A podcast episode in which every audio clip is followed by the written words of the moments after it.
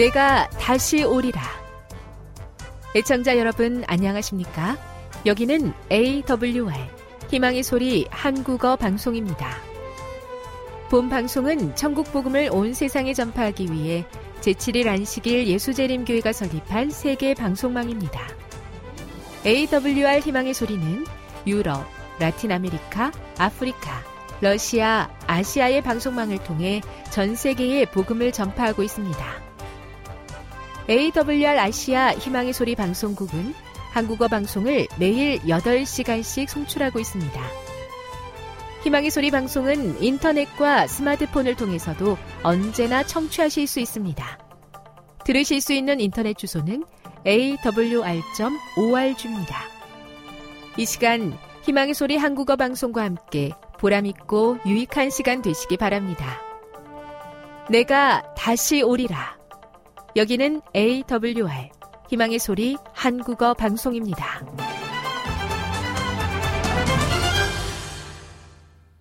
주파수 안내입니다. 괌에서 송출하는 우리 방송은 한국 표준시로 새벽 1시 30분부터 2시 30분까지 11,755kHz로 새벽 2시 30분부터 3시 30분까지 3시 30분부터 4시 30분까지 15,530kHz로 새벽 5시부터 6시까지 9,890kHz로 4회에 걸쳐 송출하고 있습니다. 스리랑카에서 송출하는 우리 방송은 한국 표준시로 밤 9시부터 10시까지 15,530kHz로 우즈베키스탄에서는 새벽 3시부터 4시까지 새벽 4시부터 5시까지 9,760kHz로 타지키스탄에서는 밤 9시부터 10시까지 15,255kHz로 송출하고 있습니다. 애청자 여러분의 많은 청취 바랍니다.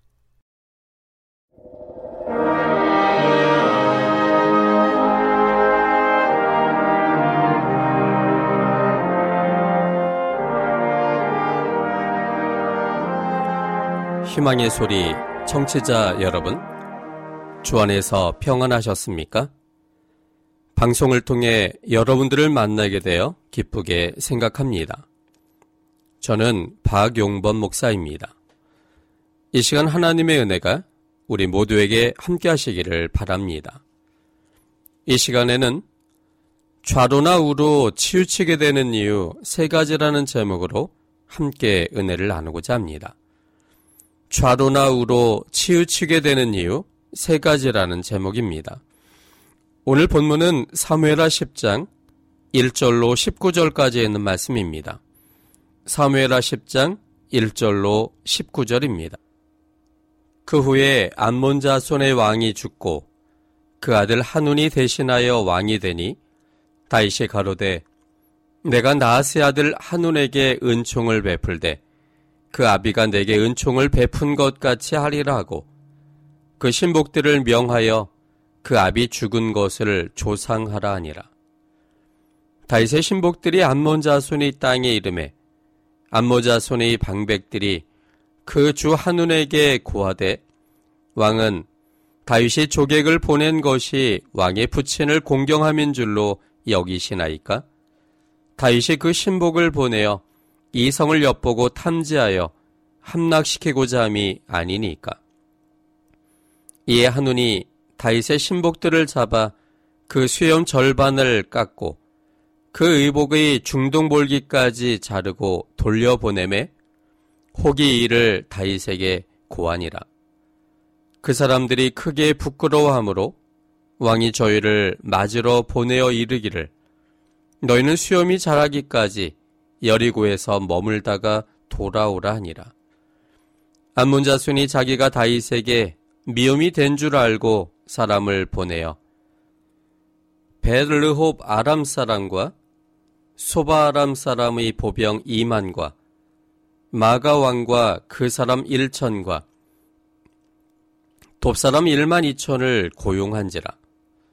다윗이 듣고 요압과 용사의 온 무리를 보내매 암몬 자손은 나와서 성문 어귀에 진을 쳤고 소바와 르옵 아람 사람과 돕과 마가 사람들은 따로 들에 있더라. 요압이 앞뒤에 친 적진을 보고 이스라엘이 뺀 자 중에서 또 빼서 아람 사람을 대하여 친치고 그 남은 무리는 그 아우 아비세이 수하에 붙여 암몬 자손을 대하여 친치게 하고 가로되 만일 아람 사람이 나보다 강하면 내가 나를 돕고 만일 암몬 사람이 너보다 강하면 내가 가서 너를 도우리라. 너는 담대하라. 우리가 우리 백성과 우리 하나님의 성읍들을 위하여 담대히 하자. 여호와께서 선히 여기시는 대로 행하시기를 원하노라 하고 요압과 그 종자가 아람 사람을 향하여 싸우려고 나가니 저희가 그 앞에서 도망하고 암몬 자손은 아람 사람이 도망함을 보고 저희도 아비세 앞에서 도망하여 성으로 들어간지라. 요압이 암몬 자손을 떠나 예루살렘으로 돌아오니라. 아람 사람이 자기가 이스라엘 앞에서 패하였음을 보고 다 모임에 하다데셀이 사람을 보내어 강 건너편에 있는 아람 사람을 불러내매 저희가 헬람에 이르니 하다데셀의 군대 장관 소박이 저희를 거느린지라.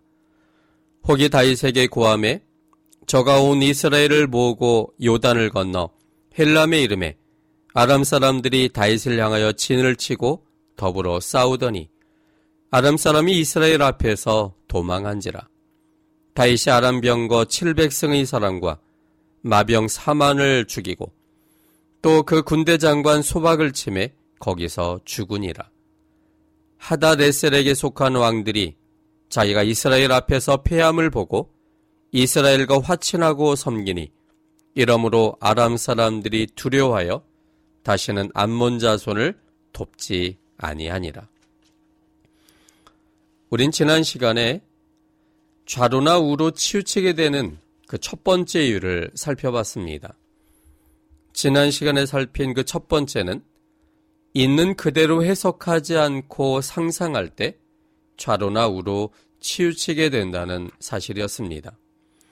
오늘은 그 두 번째를 좀 살펴보려고 합니다.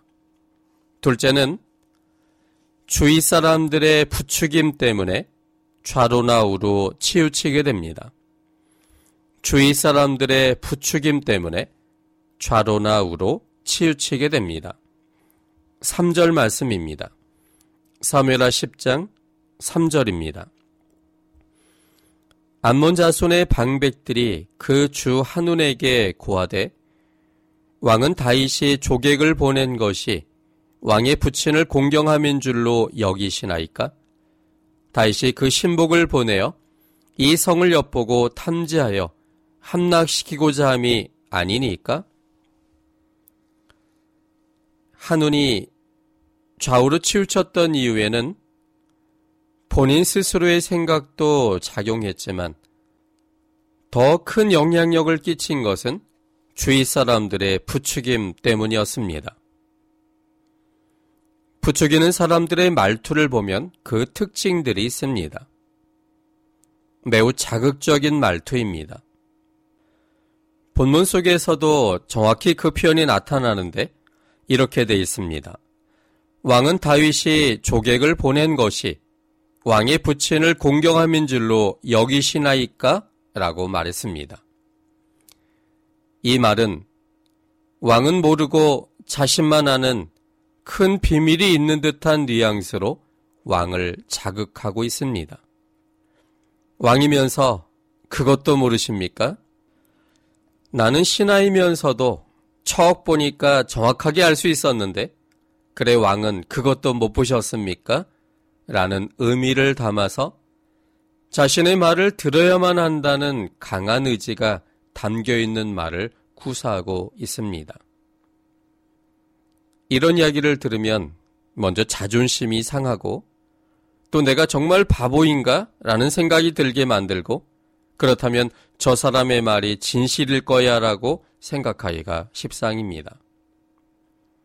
그런데 이런 자극적인 어투는 사단이 늘 사용하는 어투입니다.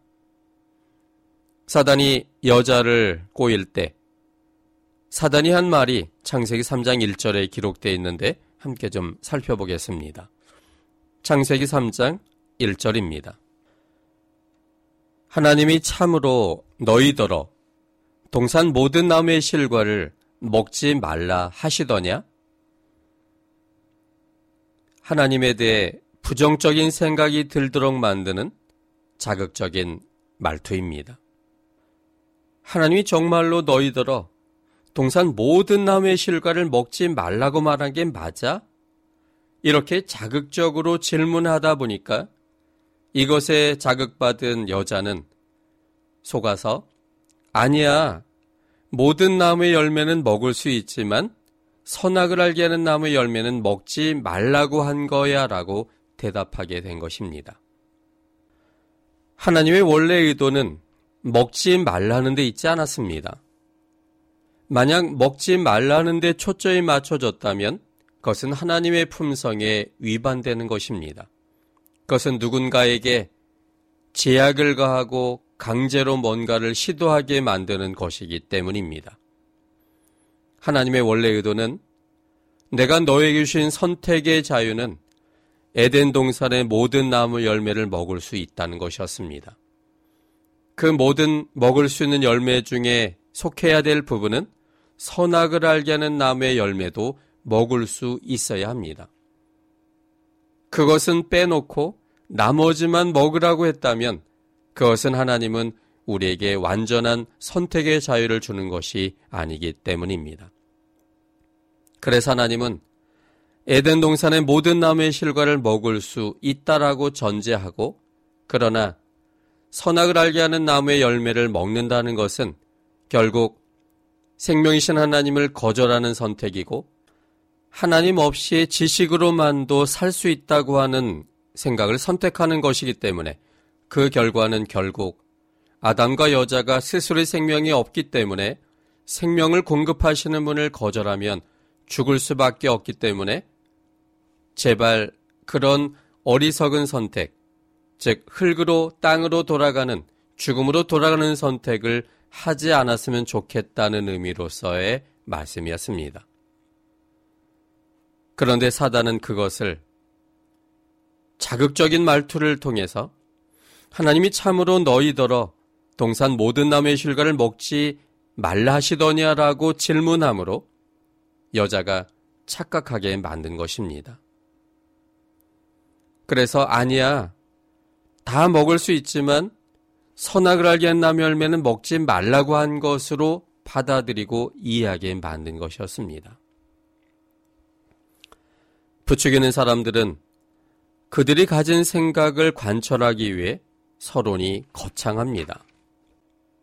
자신만이 특별한 것을 알고 있다는 듯이 확신을 갖고 거창하게 말하므로 내가 지금 뭔가 잘못하고 있는 것이 아닌가라고 생각하게 만듭니다. 그렇게 하기 위해서는 서두가 자극적이고 거창할 수밖에 없습니다. 약장사들과 사기꾼들이 사용하는 말투를 보면 쉽게 알 수 있습니다. 만병통치일 것처럼 거창하게 말하고 그 것을 아직도 모르고 있었느냐는 식으로 자극합니다. 대단한 확신으로 말하기 때문에 뭔가 내가 알지 못하는 많은 것을 알고 있다고 생각하게 되므로 그 말에 빠져들어 가는 것입니다. 서론과 사설이 길 때 부추기고 있는 것이 아닌지 면밀히 생각해야 합니다. 사람은 상황에 지배당합니다. 다수의 생각이 지배할 때 소수의 사람이 제 목소리를 내기가 쉽지 않습니다. 모든 사람이 yes라고 할 때 no라고 말하기가 어렵고 모든 사람이 no라고 말할 때 yes라고 말하기가 매우 어렵습니다. 몇 년 전에 한 방송국에서 매우 재미있는 실험을 했습니다. 그 실험은 이런 것이었습니다. 시 지각에 관한 문제를 풀기 위해 온 사람들에게 출제자가 사람들에게 아주 간단한 문제를 보여줍니다. 그림을 보여줬는데요. 다음에 A, B, C 이 세 개의 선 중에서 옆에 그려진 X선과 길이가 같은 것은 어떤 것인가 하는 문제입니다. 그림에는 A의 길이가 중간 길이이고 B의 길이가 가장 길고 C의 길이는 가장 짧은 그림이었고 바로 옆에 있는 X로 표현된 그 선의 길이는 B의 길이와 같은 그런 그림이었습니다. 그래서 당연히 X에 있는 선의 길이와 같은 길이는 바로 당연히 B입니다. 일곱 명의 사람들 중에 마지막에 앉은 한 명을 제외하고 여섯 명의 사람들은 그 실험을 도와주러 온 연기자들이었습니다. 여섯 명의 공모자들은 이미 짠 대로 줄줄이 틀린 답을 댑니다. 그렇다면 마지막 의자에 앉은 실험자는 과연 어떤 답을 할 것인지가 실험의 내용이었습니다. 이 실험의 목적은 과연 사람은 상황의 힘에 지배당하여 잘못된 것을 정답이라고 말할 것인지 아니면 소신껏 그의 생각대로 정답을 말할 것인지를 알아보는 실험이었습니다. 이제 실험이 시작되었습니다. 출제자는 A, B, C의 그림과 X의 그림을 보여주고 X의 그림과 똑같은 그림이 어떤 것인지를 말해달라고 합니다. 첫 번째 사람이 대답했습니다. 정답은 B입니다. 두 번째 사람도 대답했습니다. 정답이 A입니다. 정답이 분명히 B인데 A라고 두 사람이나 말하자 일곱 번째 앉은 실험자는 고개가 갸웃거리면서 매우 심각해졌습니다. 그런데 세 번째 사람도 정답은 A라고 말하고 네 번째, 다섯 번째, 여섯 번째 사람들이 모두 정답은 A라고 말하는 것이었습니다. 그들이 여섯 명이 다 말했지만 정답은 그게 아니고 정답은 B였습니다. 그래서 그는 드디어 자신의 차례가 왔을 때 그는 과연 정답인 B를 말할 것인지 아니면 상황에 끌려서 앞에 사람들이 모두 맞다고 하는 A를 말할 것인지 그것이 초미의 관심사였습니다. 그런데 일곱 번째 앉은 실험자는 다행히 정답을 B라고 소신껏 말했습니다. 그러자 이 출제자는 두 번째 그림을 보여주면서 첫 번째 그림과 같이 ABC의 길이와 X의 길이가 같은 것이 어떤 것인지를 고르는 문제를 다시 냅니다. 두 번째 문제의 정답은 C였습니다. 마찬가지로 미리 짠 여섯 명의 사람들이 정답이 아닌 B라고 대답을 하기 시작했습니다.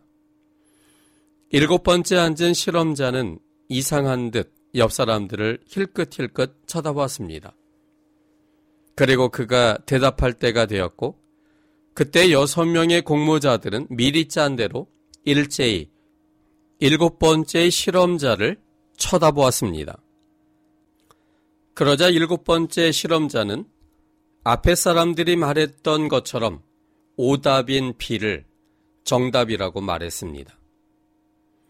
그는 정답이 C라는 것을 알고 있었지만 주변에 휩쓸려 여섯 명과 똑같이 오답인 B를 정답이라고 말하고 맙니다. 그 후에는 계속하여 미리 짠 여섯 명과 똑같은 오답을 정답이라고 말하기 시작했습니다. 6대1의 싸움에서 진실은 쉽게 버림받았습니다. 실험 후 상황 파악을 한 실험자는 이상하다, 왜 이럴까 생각했지만 혼자 바보가 되기 싫어서 그냥 따라가자라고 생각했다는 것이었습니다. 그래서 진행자가 그에게 이렇게 질문했습니다. 만약 혼자만 다른 답을 이야기하면 어떻게 될 것 같은 느낌이 들었느냐? 라고 질문하자 그는 남들은 정상인데 나는 비정상이라는 느낌이 들었다라고 했습니다. 이 프로그램의 실험에 의하면 지성을 갖춘 20대 대학생들 그들의 70% 정도가 상황에 지배당하여 분명히 틀렸다고 자신도 생각하는 엉뚱한 답을 자신도 앞사람과 똑같이 오답을 정답이라고 말했습니다. 지성을 갖춘 20대의 대학생들의 모습이었습니다. 사람은 이처럼 상황의 지배를 받습니다. 이렇게 사람들이 상황의 지배를 당하기 때문에 사기를 치기 위해서는 바람잡이라는 사람이 매우 필요합니다. 수십억을 잃게 만드는 사기 도박단을 보면 바람잡이가 중요한 역할을 합니다. 여러 사람이 분위기를 잡으면 거의 다 넘어갑니다. 어떤 일을 효과적으로 추진하기 위해서는 소위 가신들이 필요합니다. 어떤 사람들이 뜻에 동조하여 온 힘을 다해 돕는 아주 가까이에 있는 사람들을 말합니다. 동교동계니, 상교동계니, 386세대니, 친박이니, 친이니, 노빠니 하는 말로 칭해지는 소위 코드가 맞는 사람들입니다. 삼의 법칙처럼 세 사람만 같은 일을 위해 목숨 걸고 행하면 상황을 바꿀 수 있는 큰 힘을 발휘할 수 있습니다. 그래서 자신의 뜻에 맞는 소수의 사람들과 서로 의견을 주고받으면서 일을 처리하면 빨리 그리고 쉽게 일을 처리할 수가 있습니다. 많은 정치인들이 이런 방법을 사용하여 정치를 하고 있습니다. 그런데 이런 형태로 소수의 만만한 사람들과의 합의에 의해서 일을 처리하다 보면 시간이 지날수록 점점 어려운 상황에 직면하게 됩니다. 소수의 사람들 간에도 의견 충돌이 만들어지고 소수의 사람들 속에 들지 못한 다수의 사람들은 소외감을 느끼게 되고 소수의 사람들이 기득권에 몰두되어 부패될 수밖에 없게 됩니다. 사람이 죄의 본성대로 사는 존재이므로 이해관계에 의해서 얼마든지 적이 되기도 하고 친구가 되기도 합니다. 친구였을 때의 비밀을 갖고 상대편을 공격하는 최선봉에 서게 되는 것이 사람입니다. 대다수의 생각과 동떨어진 소수의 가신 그룹들의 생각에 지배되어 소수의 사람들의 이익을 위해 전혀 엉뚱한 방향으로 나가게 됩니다. 그런데 더 큰 문제는 대다수의 생각을 알지 못하고 가까운 소수의 사람들의 생각만 공유하므로 모든 것이 잘 되고 있다고 생각한다는 점입니다. 이런 관계는 어느 곳이든 존재합니다. 교단 차원, 연합회 차원, 합회 차원, 교회 차원 모두에게 적용됩니다. 소수와 뜻을 같이 하여 일하면 빠르고 쉽지만 그 결과는 시간이 갈수록 심각해집니다. 많은 사람들의 생각을 들어보고 일하면 느리고 어렵기도 하지만 그러나 그 결과는 시간이 지날수록 좋아집니다. 그러므로 지도자는 가까운 사람을 조심해야 합니다. 많은 사람들의 의견을 듣고 판단해야 합니다. 직원의 모든 분들의 의견이 그래서 다 중요합니다. 직원의 모든 분들이 자신의 의견을 표해야 합니다. 하나님께서 그 자리에서 하나님의 뜻을 누구를 통해 말씀하실지 모르기 때문에 자신들의 생각을 표현해야 합니다. 저는 소위 말하는 내 편을 만들지 않습니다. 모든 분들을 일정한 간격 속에서 대하고 특별히 의견은 더욱 그렇게 하려고 노력합니다. 누가 의견을 내었기 때문이 아니라 어떤 의견이 성경적인지 그리고 합리적인지를 구별하려고 노력합니다. 지도자보다 더 중요한 역할을 하는 것은 주위 사람들입니다. 어떤 야심이나 이익을 위해 몰아가면 안 됩니다. 예수님을 메시아로 확신했던 침례 요한이 그 예수님에 대하여 한때 흔들렸던 것은 주위 사람들의 부추김 때문이었습니다. 누가온 7장 18절로 20절에 있는 말씀입니다. 요한이 제자들이 모든 일을 그에게 고하니 요한이 그 제자 중 둘을 불러 죽게 보내어 가로되 오실 그이가 당신이 오니까 우리가 다른 일을 기다리오리까 하라 하매 저희가 예수께 나아가 가로되 침례 요한이 우리를 보내어 당신께 말하기를 오실 그이가 당신이 오니니까 우리가 다른 일을 기다리오리까 하더이다 하니 가까운 제자였기에 그 영향력은 더욱 컸습니다. 가깝다고 생각하는 사람일수록 현명한 조언이 필요합니다. 총회의 소식을 듣게 되면 이런저런 비화들이 들려옵니다. 그런데 들려지는 소리들을 들어보면 모두 주위 사람들 문제입니다. 그들은 직접 나서지는 않지만 은밀히 주위에서 부추깁니다. 이번에는 목사님이 합회장이 되셔야죠. 그렇게 말합니다. 그렇게 말하는 이유는 반대급부를 노리기 때문입니다.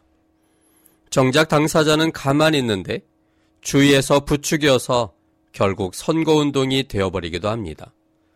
주위 사람들의 이기심이 안 좋은 결과를 가져옵니다.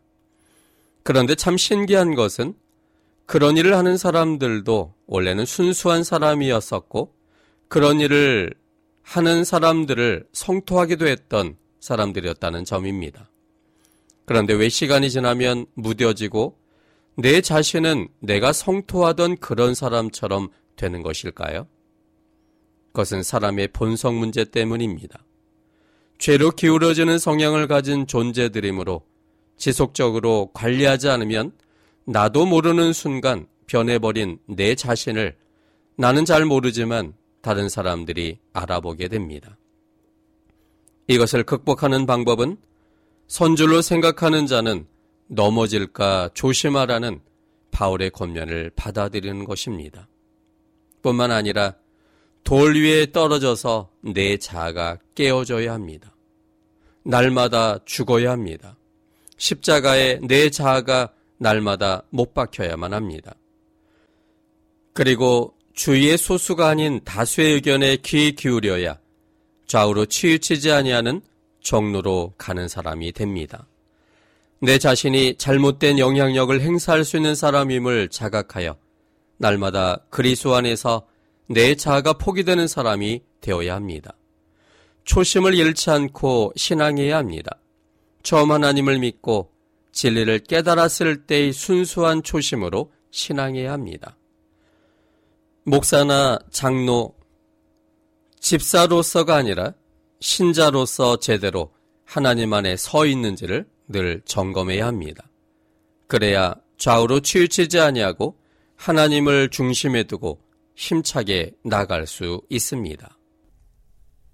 지금 여러분께서는 AWR 희망의 소리 한국어 방송을 듣고 계십니다.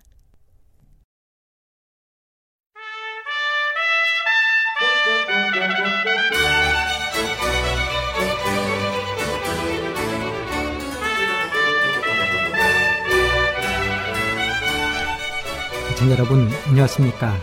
걸어서 성경 속으로 시간입니다. 오늘도 이상락 목사님 모시고 출발하겠습니다. 목사님 안녕하세요. 안녕하세요 날씨가 매우 무더운데 어떻게 지내시는지요? 아유 뭐 정신이 없습니다. 네 왜 이리 한국 그 기온이 갑자기 이렇게 이상하게 변했을까요? 이 세계적인 현상인 것 같아요. 이거를 혹시 그 기온이 자꾸 이상해지는 것을 예수님의 재림의 징조로 이렇게 봐도 괜찮은지요? 결국 뭐 어, 재림학자들은 다 그걸 징조 중에 하나로 다 치죠. 네. 이렇게 무더운 날씨에 또 하나님의 말씀을 들고 오신 목사님을 환영하고 목사님과 함께 오늘 또 걸어서 성경 속으로 출발해 보도록 하겠습니다. 오늘은 어, 목사님께서 준비하신 그 원고 내용을 이렇게 보니까 어, 터키에 가면 성 소피아 대성당이라고 있는데요. 그 부분에 대해서 말씀을 준비해 주신 것 같아요. 목사님 맞죠? 예, 예. 저는 뭐 한 번도 이렇게 가본 적이 없어서 그 성당이 얼마나 큰지 또 얼마나 대단한지 저는 이 텔레비전에서 몇 번 본 것 같아요. 목사님 좀 자세히 소개해 주시면 감사하겠습니다. 예, 고맙습니다. 지금 제가 오랫동안 어, 방송을 했지만 이슬람 그 성당이라 그럴까요? 어, 그것은 한 번도 제가 어, 방송을 하지 않았습니다. 또 많은 곳에 갔었지요. 실질적으로 이집트에 갔을 때는 어, 너무나 많은 그 이스라엘 성도들이 가서 예배 드리는 그런 그 곳이 많습니다. 그러나 주로 그 성경과 연관된 이런 곳을 방송을 했었습니다. 그런데 터키를 이야기를 할 때에 이 터키가 성경의 땅이라고 생각을 하면서 어, 그곳에 있는 이 성 소피아 이것을 빼놓을 수가 없는 것입니다. 그래서 오늘 여기에 대해서 좀 이야기를 하려고 준비를 해왔습니다. 비잔틴 곧 이스탄불은 아시아와 유럽을 경계짓는 보스포러스 해협에 임한 터키의 가장 큰 항군 도시입니다. 건축사적으로 보면은 가장 주목할 만한 건물이 이 터키에서 성 소피아일 것입니다. 터키를 방문하는 자는 누구나 할 것 없이 한 번은 가보는 이 터키 역사에서 빼놓을 수 없는 곳이 바로 이성 소피아입니다. 우리는 이곳에 가면은 비잔틴 미술의 정서를 만날 수 있습니다. 한국 교회에서 명동 성당이 민주화의 성지이면서 동시에 종교 권력의 상징이듯이 터키의 이 성 소피아 성당이 그와 비슷한 역할을 했던 곳입니다. 정치 권력의 지배하에 놓인 교회가 복음적 긴장을 시험받던 장소이기도 했습니다. 또한 프랑스의 노트르담 대성당이 프랑스 역사에 역할을 했던 것과도 아주 비슷하다 할 것입니다. 그만큼 터키에서 성 소피아는 역사적으로 또 정치적으로 또 문화적으로 빼놓을 수 없는 아주 유명한 곳입니다. 그런데 최근에 이스탄불의 이 랜드마크인 성 소피아 박물관을 사원으로 바꾸라고 터키 이슬람 단체가 현장에서 시위를 벌이고 아주 대단한 어, 데모를 계속했습니다. 이슬람교 청년단체 아나톨리아 청년연합회에 의해서 가끔 일어나는 일이죠. 근데 왜 이런 데모가 일어날까요? 뭐 이유는 간단합니다. 이 박물관의 희한한 역사 변신 때문에 그렇습니다. 지금은 성 소피아 박물관이라 그렇게 이야기하지만은 어, 제가 지금 방송을 시작하면서 성 소피아 사원을 이야기를 했지 않습니까? 이 성소피아 박물관은 서기 537년 비잔틴 제국 당시에 처음에는 동방 정교의 대성당으로 세워졌습니다. 대성당을 그리스어로 하기야 소피아라고 하는데 즉 성스러운 지혜라 그렇게 불렀습니다. 하기야 소피아에 해당하는 터키어가 아야 소피아인데 그래서 이 성 소피아 성을 아야 소피아 성당이라고도 일컫습니다. 오스만 왕조는 1454년 콘스탄티노플을 정복한 후에 이 성당을 이슬람의 모스크로 개종했습니다. 오스만 제국이 무너진 후에 들어선 터키 공화국은 1935년부터 이 아야소피아를 다시 말해서 그 성 소피아를 박물관으로 전환했습니다. 그래서 오늘날까지 이곳이 아주 관광 명소가 되었습니다. 이렇게 성당에서 모스크로, 모스크에서 박물관으로 변신한 역사를 두고 이슬람주의 기조의 정의 개발당이 집권한 후에 성소피아 박물관을 다시 사원으로 되돌리라고 하는 압박이 강해진 것입니다.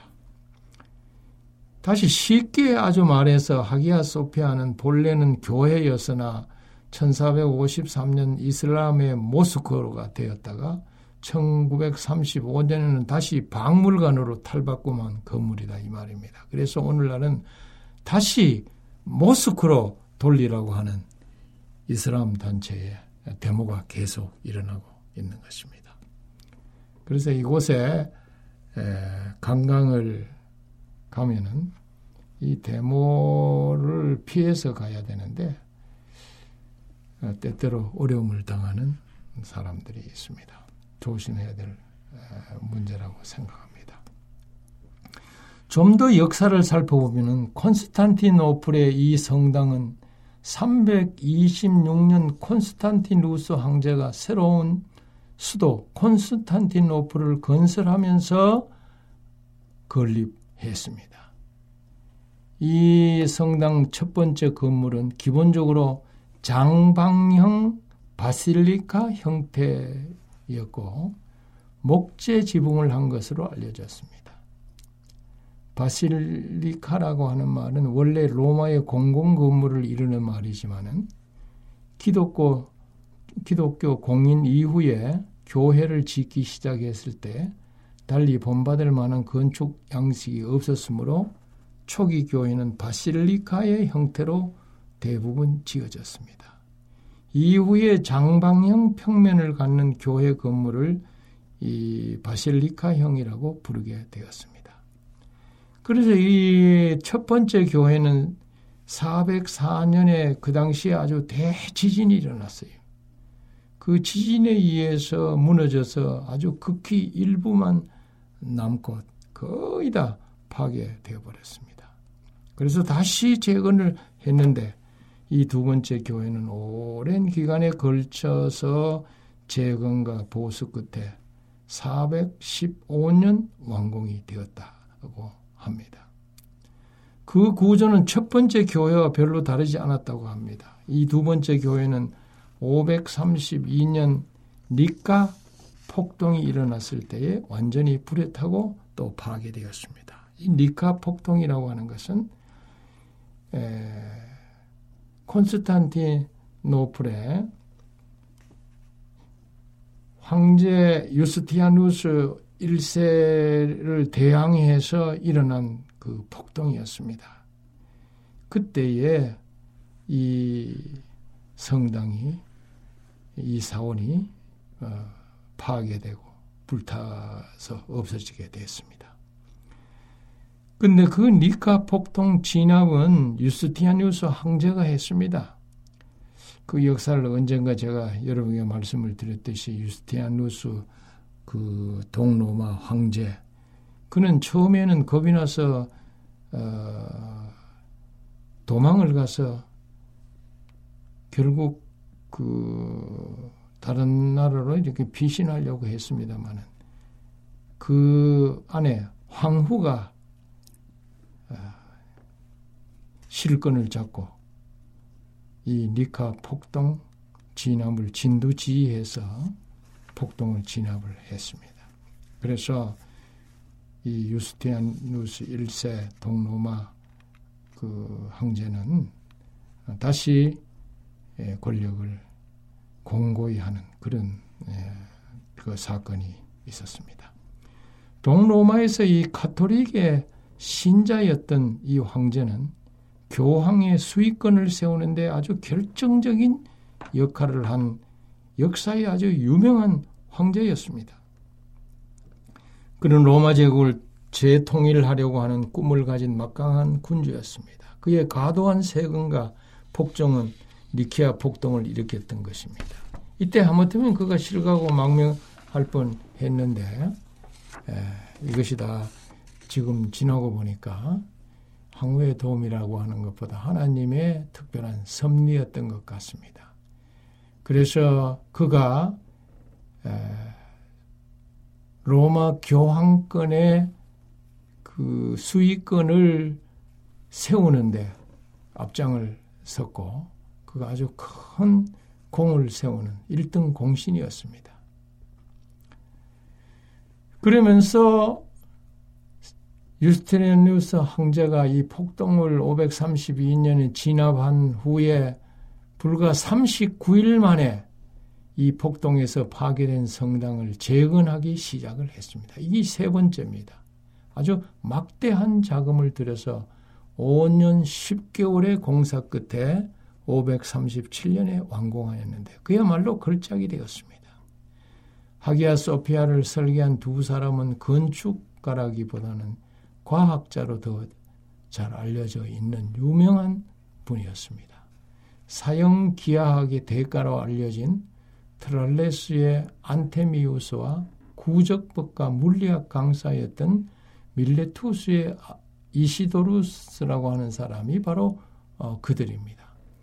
사형 기하학이라고 하는 말은 무슨 말이냐면 지도 제작에 사용되는 기하학으로서 도형의 크기와 상관없이 서로의 위치에 관한 성질을 논하는 것을 이 사형 기하학이라고 하는데 여기에 대가가 아, 설계에 관여해서 오늘 그 아름다운 하기야 소피아를 그 건설하도록 한 것입니다. 이 아름다운 성당을 헌당할 때에 이 유스티니아누스 황제는 이 이스라엘의 예루살렘에 있던 웅장한 솔로몬 성전보다도 훨씬 더 아름답고 훨씬 더 장엄하고 훨씬 더 능가하는 교회를 세웠다고 하는 이 자부심을 갖게 되었습니다. 그래서 아주 사기가 충천했습니다.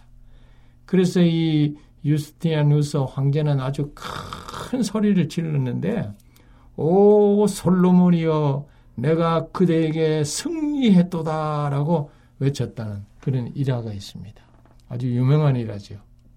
한때는 세계 최대의 규모를 자랑하던 기독교 교회였던 하기야 소피아는 지금도 기독교와 이슬람 모두에서 성서로 여지고 있는 것입니다. 이렇게 유서 깊은 이 이슬람 성당을 오늘 박물관을 어, 둘러본다고 하는 것은 아주 큰 어, 특권이었습니다. 그래서 이 대성당을 이렇게 앞에서 쭉 바라보니까 정말로 뛰어난 예술품 같이 휘황찬란했습니다. 모슬렘 건축의 특징적인 뼈종탑 미나렛 두 쌍이 15세기와 16세기에 각각 추가되었습니다. 대성당의 거대한 중앙부 도움은 지름이 32.6m에 이르고 높이는 50m에 달합니다. 자유의 여신상의 높이를 우리는 46m라고 하는데 이 하기야 성당의 높이가 50m라고 하니까 꽤 높은 편이죠. 중앙돔은 다시 맞물린 돔, 세미돔, 앱스 공간으로 압축이 됩니다. 그 아래로 40개의 채광창은 쏟아져 들어온 빛이 흩어져 마치 돔이 공중에 붕 떠 있는 것처럼 보이게 합니다. 그래서 거기 이제 들어가게 되는데 성소피아 성당에 이렇게 들어가니까 그야말로 아, 눈이 휘둥그레질 정도로 아주 화려한 성화들이 넘쳤습니다. 그것들은 대개 9세기 이후의 작품으로 추정이 됩니다.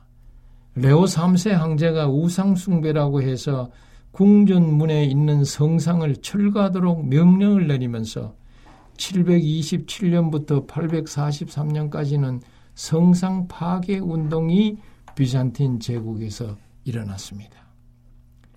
여러분, 이 아주 중요한 이야기를 제가 하고 있습니다. 개신교 입장에서 볼 때 아주 바람직한 운동이죠. 에, 그 당시 보니까 인성과 신성이 분리될 수 없는 완전한 인성이자 완전한 신성이신 예수 그리스도의 형상을 어떤 그림이나 성상으로 표현하면서 인성만을 표현하게 되고 더구나 이를 숭배하는 것은 그리스도인들이 행하던 우상 숭배를 제한, 재현하는 것으로 보고 어, 반대를 한 것입니다. 그 일리가 있는 이야기라 이런 생각이 들었습니다. 따라서 이 기간 동안 동로마 교회에서는 성당 벽에서 성화들이 사라지고 벽 하나 모자이크가 금지되었습니다. 그런데 당시 동로마 교회의 이 성상 파괴령은 교황을 정점으로 하는 서로마 교회와 동로마 교회가 분열되는 결과를 가져왔습니다. 왜 그렇습니까? 서, 로마 교회, 그 가톨릭은 성화를 허용했기 때문에 그렇습니다. 오늘날 개신교인의 눈으로 볼 때에는 이 성상 파괴나 성상 숭배를 우상 숭배로 보는 것은 옳은 일 같이 여기지고 어, 있는 것입니다. 아무런 우상도 만들지 말고 거기 절하지 말라고 하는 둘째 계명과 관련되어 있습니다. 성화와 성상을 허용한 서로마 카톨릭은 아예 둘째 계명을 없애버렸습니다. 그래서 오늘날까지도 여러 개신교회에서 그 비난하는 것 중 하나가 바로 이 성화와 성상 숭배와 관련된 둘째 계명의 폐지입니다. 성 소피아 성당에 남아 있는 유물 가운데 아주 역설적인 것은 2층 해랑으로 올라가는 입구에 놓인 헬리쿠스 단돌라라고 쓰여진 금속판입니다. 단돌레는 베네치아 총독이었습니다. 그 유물이 여기에 있다는 건 수치스러운 역사라도 기억해야 한다는 의미일 것입니다.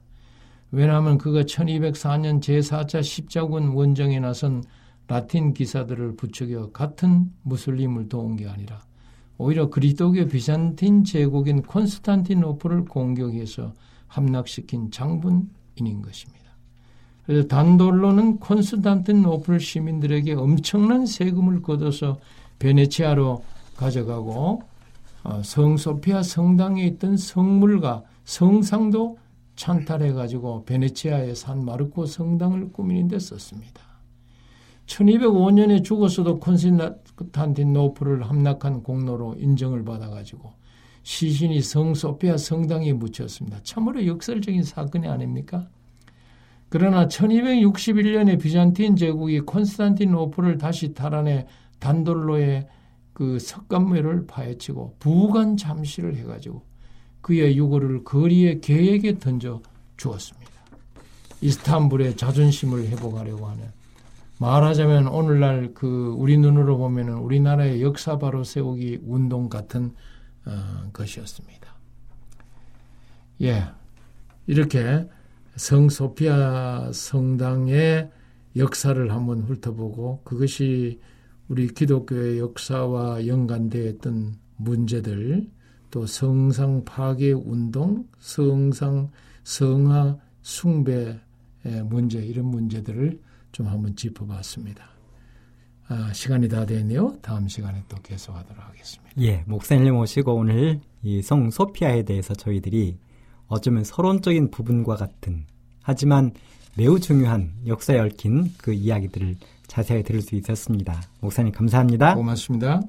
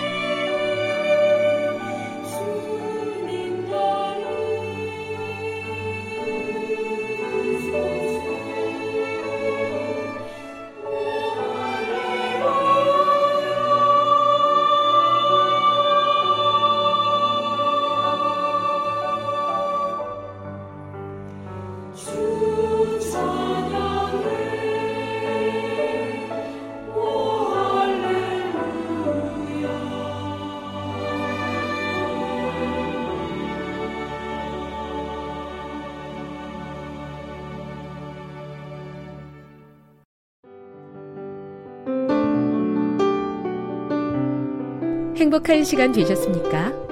지금까지 여러분께서는 AWR 희망의 소리 한국어 방송을 청취하셨습니다. 방송을 청취하시고 문의를 원하시는 분은 우편번호 02461 대한민국 서울시 동대문구 이문로 1길 11 희망의 소리 방송부 앞으로 편지나 엽서를 보내주시거나 지역번호 02-3299-5296에서 8번으로 전화 주시기 바랍니다. 지금까지 함께 해주신 애청자 여러분들께 감사드립니다. 애청자 여러분, 다음 이 시간까지 하나님 안에서 늘 평안하십시오. 감사합니다. 내가 다시 오리라. 여기는 AWR, 희망의 소리 한국어 방송입니다.